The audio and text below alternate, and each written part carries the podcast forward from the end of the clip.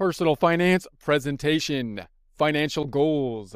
Prepare to get financially fit by practicing personal finance. Like with anything we're trying to achieve, setting goals is going to be a major strategy that we will implement and a skill worth learning, both with regards to personal finances and one which we can apply to many other things, just about anything when we're trying to improve in on it. One of the examples often given for setting goals is some kind of physical fitness strategy or goal. In other words, if someone was just simply to say, I want to be more physically fit, they're probably going to have less progress than if they were to map out the goal in a more thorough way. Even if they don't exactly follow the map precisely at the start, they get some idea of where they're going and the direction they're on. That more information typically being useful so that they can continue to improve from that point forward. The same is going to be true with financial goals. If we set the goals, if we have a target that we're going to be shooting for, even if we don't hit the target,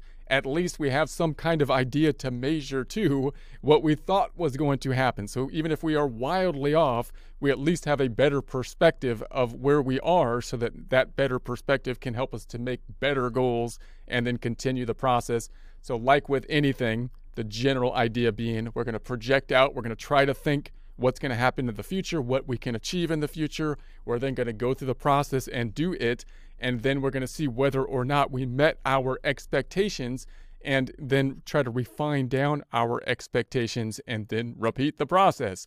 So it's useful to set our financial goals up into some kind of categorizations. When you hear just simply setting goals, then it seems kind of vague and mundane, and you'll end up uh, coming up with goals that are completely broad like i don't want to have i want to have like no debt or something like that or i want to be financially independent.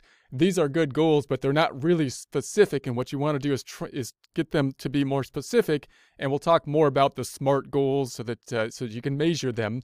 One way to kind of categorize the goals first is by time frame so you might first say that I want to have short term goals, that those are going to be things that I want to achieve in the next year or so. You may then have the intermediate goals, which are going to be like two to five years out, and then long term goals, which are over five years out. Clearly, these are arbitrary categories. We just basically picked a line in the sand and drew, drew a line and said, I'm going to have these short term, mid range, and long term goals. But that can be useful to help you to categorize where you where you have specific items. So for example, in the short-term category, if we're talking short-term goal, things that are going to be less than a year, we might have something like a vacation that we're planning in the short term. We might have something like pay off small debts that we would like to achieve within the next year. We might have budgetary objectives that we're planning for to try to see what our behavior is from a financial spending perspective within the next year, our yearly budgets or our monthly type of budget planning. When we think about the intermediate goals, this will be dependent in our particular circumstances. But when we're thinking about goals that are going to be like five year out type of goals, then we might have, say, a home purchase depending on our current conditions as a goal that would be within that range. We might have other debts that we're trying to pay off within that range, possibly like student loan debts or to pay off a car loan or something like that that we would like to pay off within that range. We might then have a new car that we would like to purchase at some time. Note that when you're thinking about a car, it's almost always in that intermediate range because the car lasts, you know, five to 10 years or how many cars are you going to need uh, at one time within the household. So you might have a car somewhere with within there that you're going to be needing at some point in time, uh, just in the nature of the way cars are going to work. And then we've got the career goals, which might be something that you're planning on an intermediate side in terms of what you think your revenue uh, objectives will be with regards to your career goals as well. And then we've got the long-term goals, and those those could include things. Pretty much everybody will have basically a retirement plan type of goal.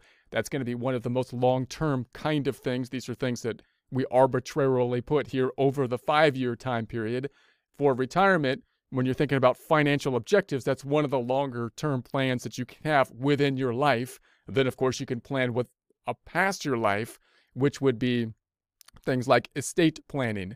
Note that as we go to the long term goals, the longer the goals that we're looking at, then the more we have to kind of take a systematic look at what we are doing. In other words, when we take the day to day type of goals and our budgetary habits, then we got to think about our habits, which those are those are difficult to break but we want to think about them on a, on a day-to-day type of basis. And usually our day-to-day activities are pretty good. Once we have the baseline set up, the habits are usually good.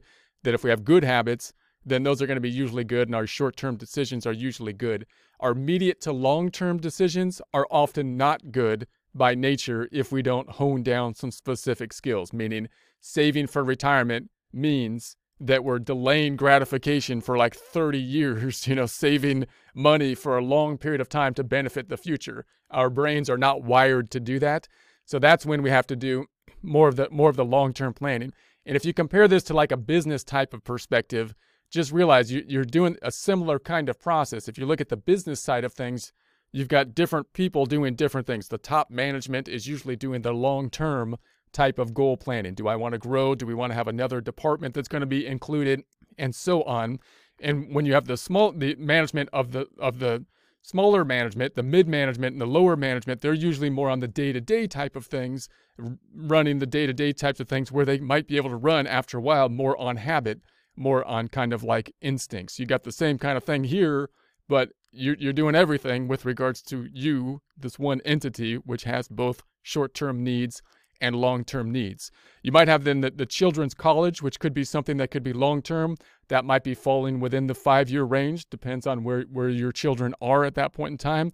Vacation home, you might be saying, I, I want to save up for a vacation home, which again, that could be a long term thing that you, you might be thinking out outside to have the vacation home. Those are just some examples that you can group together. Clearly, your personal examples will differ based on your unique circumstances, but categorizing by time frame and just arbitrarily picking those time frames one year out typically that you're you're focused on the behavioral changes that you might want to make from a year from a day-to-day basis which can you know adjust your budgetary spending and whatnot the midpoint meaning what do i need to purchase that's kind of outside the range usually things that don't happen on a day-to-day basis like a car or something like that and then the long term which of course typically would be including the retirement and things like college college savings and things like that. Now you can also break the thing your your budgetary items up instead of simply by by range, you can have the financial needs, what your financial needs are. This is probably a little bit less common and and when you think about the financial needs, they kind of line up in essence to to your your budgetary needs in terms of your time frames that we talked about as well. But you can think about consumable, that those are your product goals, durable product goals, and intangible purchase goals. This is another way that you might categorize your spending so that you can better you know measure what you're doing and make goals. So the consumables could re- represent things like uh, us- they usually occur on a periodic basis and involve items that are used up relatively quickly. So these probably will line up then when you're looking at your time frame goals to things that are going to be within the, the the year time frame because they're things that you're going to be purchasing fairly often. Things like food, things like clothing, things like uh, entertainment. So then we have the uh, durable product goals so those are usually involve frequently purchased uh, expensive items, infrequently purchased expensive type of items. So these probably are going to line up closely to your mid-range goals. Those are going to be things like a car, things like the sporting equipment that these aren't things that you're buying of course all the time. These are things that you're probably going to be saving up for. And so you might want to think about it in this these terms as well, right? You might want to say, well, what are those intermediate things? They're going to be lasting longer. The durable product type of goals could be a boat or something like that. And then we have the intangible purchase goals. Those could be things that uh, that could include like personal relationship type goals. Intangible, in essence, means that uh, that they're not things that you actually physically own. They're not actual things. They're intangible types of things. So when you think about relationships, you could think about restaurants and trips and that kind of thing, the day to day kind of intangible type of purchases, which might then uh, be in your normal kind of budgeting, which you might put in in a time frame goal within like a one year type of thing. The health, so if you have things like a fitness gym and stuff like that, it's intangible in that it's not a physical thing, but obviously it's in your could be in your budget as well. It might be falling into the the short-term time range, things like education books and whatnot might fall into something that's intangible if you're talking about at least audiobooks and things like that. Uh, community service and uh, leisure. So then when you think about the goals, then of course you want to set up the goals in such a way that they're going to be in accordance with something that you can measure. Oftentimes this is this is shown with SMART goals. So SMART is the acronym that we would be using. That means they want to be specific. So when you set up a, a goal, for example, if you're doing budgetary goals, if you set up the goal to say, I just want to spend less, well, that's not very specific. You don't, I mean, you know, that's a good goal and that it would be nice if you could spend less, but it's not, you don't know how to do it. So if you go line by line through your budget, meaning taking your accounting records based on the past data, that's why that would be important. And then you can look at the line items and say, well, maybe I can spend less on, say, sit down restaurants. Maybe I spend a lot of money going out to eat a lot. Maybe that particular line item I spend less on, and then you can actually pinpoint uh, that particular thing, whatever that particular thing is that that you want to meet. You want it to be measurable. So and so once again, if it's if it's something that you can't that isn't something that you can measure, then you can't really judge whether or not you did well on it. If you're using vague language with yourself, or if someone else is using vague language, it's often difficult to, to actually point pin down what we want. If the goal is to say, I want to spend my money better or something like that, well, that's, I want to spend my money in a fair way. And then politicians, they always use the word fair. I want to make a policy that's fair and, and fair mean, well, what does that mean, right? That's not very, that's not very measurable. that's not very specific. So what you'd like to do, and in this case, if you were specific, you'd say, I'm going to spend less then then you can basically measure how much you spent last time on the restaurants possibly and then be able to measure in the future because you're tracking with some kind of accounting records uh, what you're measuring in the current month and then you can compare and contrast what you what you specifically line item said you wanted to do versus what you actually did during that time frame it needs to be something that's achievable. This is often one of the most difficult kind of components because when you're thinking about goals it's always you, you don't want to set the bar too high and you don't want to set the bar too low. It's the same thing if you're doing managing of, of other people as with managing of yourself. If you set the bar too high if you're saying i'm just to i want to spend zero dollars next month and save all my money i'm just to not spend any money well that's not you know that's not going to happen that's not going to be achievable and it, if it's not achievable then you're never going to feel like you like you're you did a good job and therefore you you might just give up at some point, right?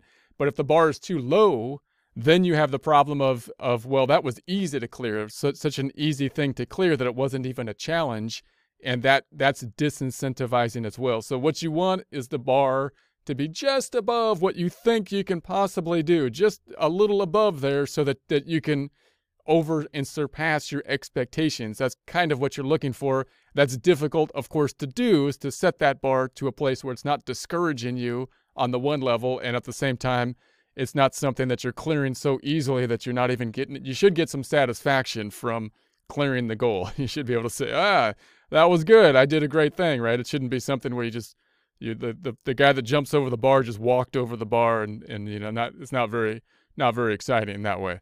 It should be relevant, so it's got to fit into your overall plan, which seems kind of obvious, but it, it, it makes sense, right? That if your if your goal is to to lower your spending, for example, in our budgetary example, and then you had one specific goal that you're going to spend as much as possible as you can in a particular restaurant for particular, then obviously that doesn't make. Why would that be?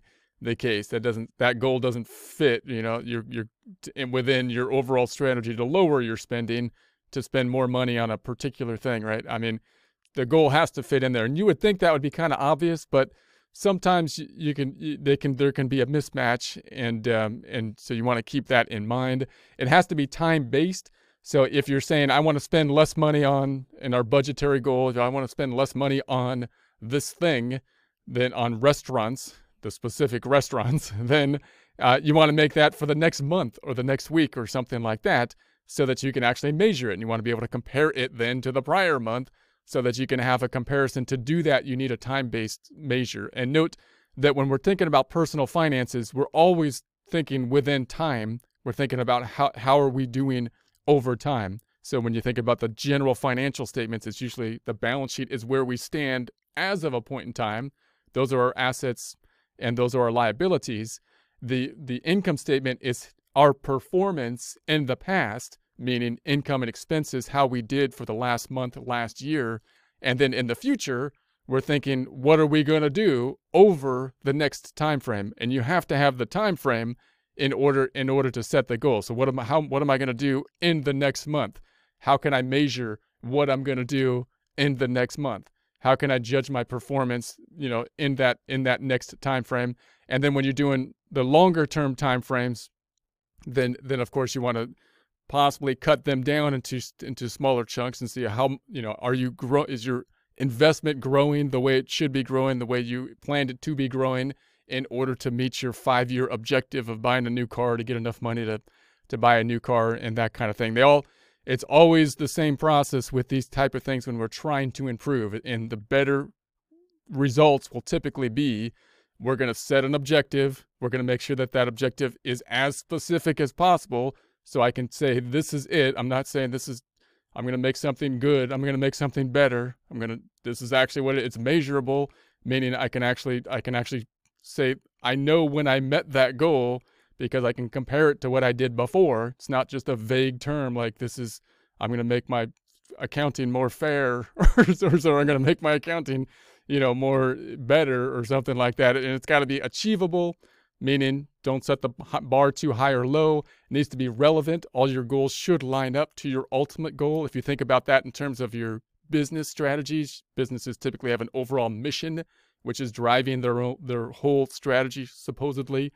And you should have a similar kind of process. And then all your goals should be lined up and be in accordance with the overall mission.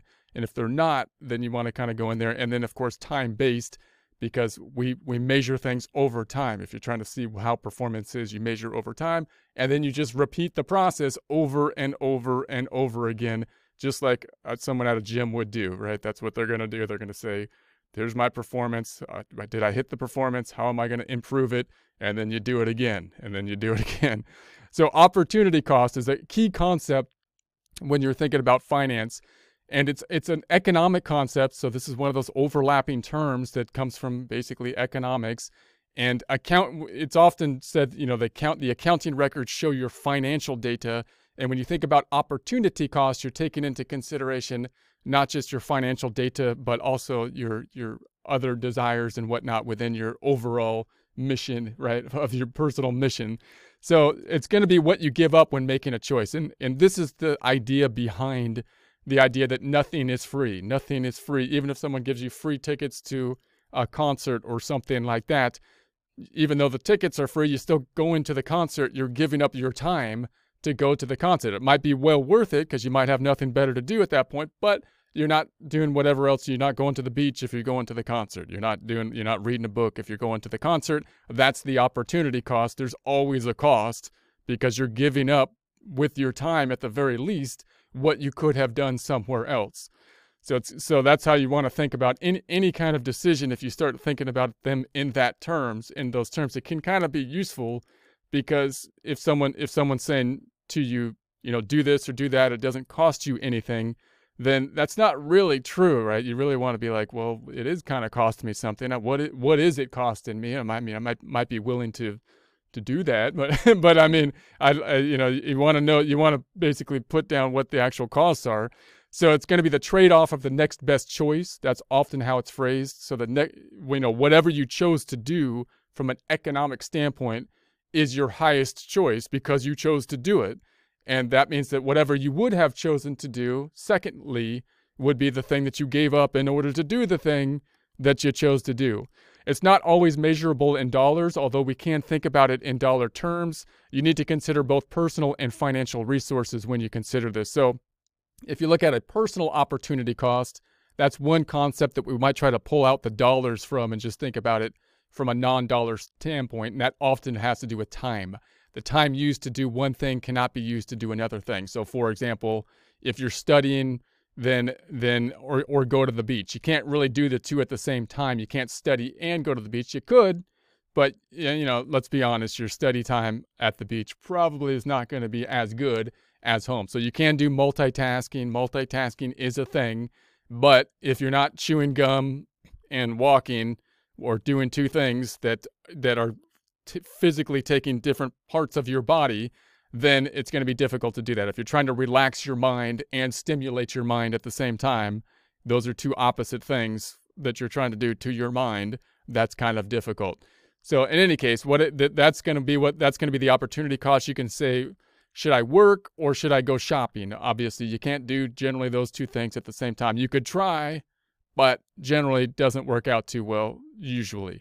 And then we got the financial opportunity cost, which is going to be something that's that's critical when you think about time value of money, which we'll get into a lot shortly. So, would you rather have $100 today or $110 a year from now? Is going to be the typical idea. And the idea here is, uh, of course, you have to measure out or balance what you're going to spend today, your your current consumption versus your consumption in the future. Meaning, if I can put my dollar away today and generate more revenue from my earnings tomorrow, you know, what's my how much do I want to do that? Obviously, I want to spend money today. That's fine, but I also want to be able to to you know have the money in the future for the things that I want to do as well. So that balancing act between money today and money in the future is a, a really important concept, and it's quite confusing given the fact that that it it involves delayed gratification, which is very something that we are not intuitively good at as human beings, and it involves time value of money concepts and growth of money concepts and whatnot, which is as, as well as as things like devaluation of money concepts, which are all things that are fairly abstract kind of concepts to take into consideration, and they'll usually have a timing element to them, and we'll we'll work many problems with this kind of idea, but that's the opportunity cost of the dollar. Usually, if, if someone, for example, was to give us a dollar today versus a dollar tomorrow, we would normally want the dollar today, all else equal, because if I had the dollar today, I could either spend it, which I would get the immediate gratification for it as opposed to postponing it, and I can I can put it away. I can put it somewhere and have it grow. So theoretically, if I was able to put my dollar in stocks or bonds, then I can make it grow to $2 or something like that at some point in the future. Whereas if you just gave me a dollar in the future, then I don't have the opportunity to either consume it, getting gratification now from it, or to invest it, hopefully allowing it to grow. Now, the other problem with that, of course, is that the dollar actually decreases in value over time. We call that inflation, meaning $1 today purchases less money tomorrow. So so you also have to deal with, with that fact when you're when you're thinking about it. When I when I get my dollar today, if I was to invest it, I, I would need to make an earnings of it over the inflation rate in order for it to grow so that it would actually have more purchasing power in the future than it has today. So we'll talk more about that with regards to, to time value of money.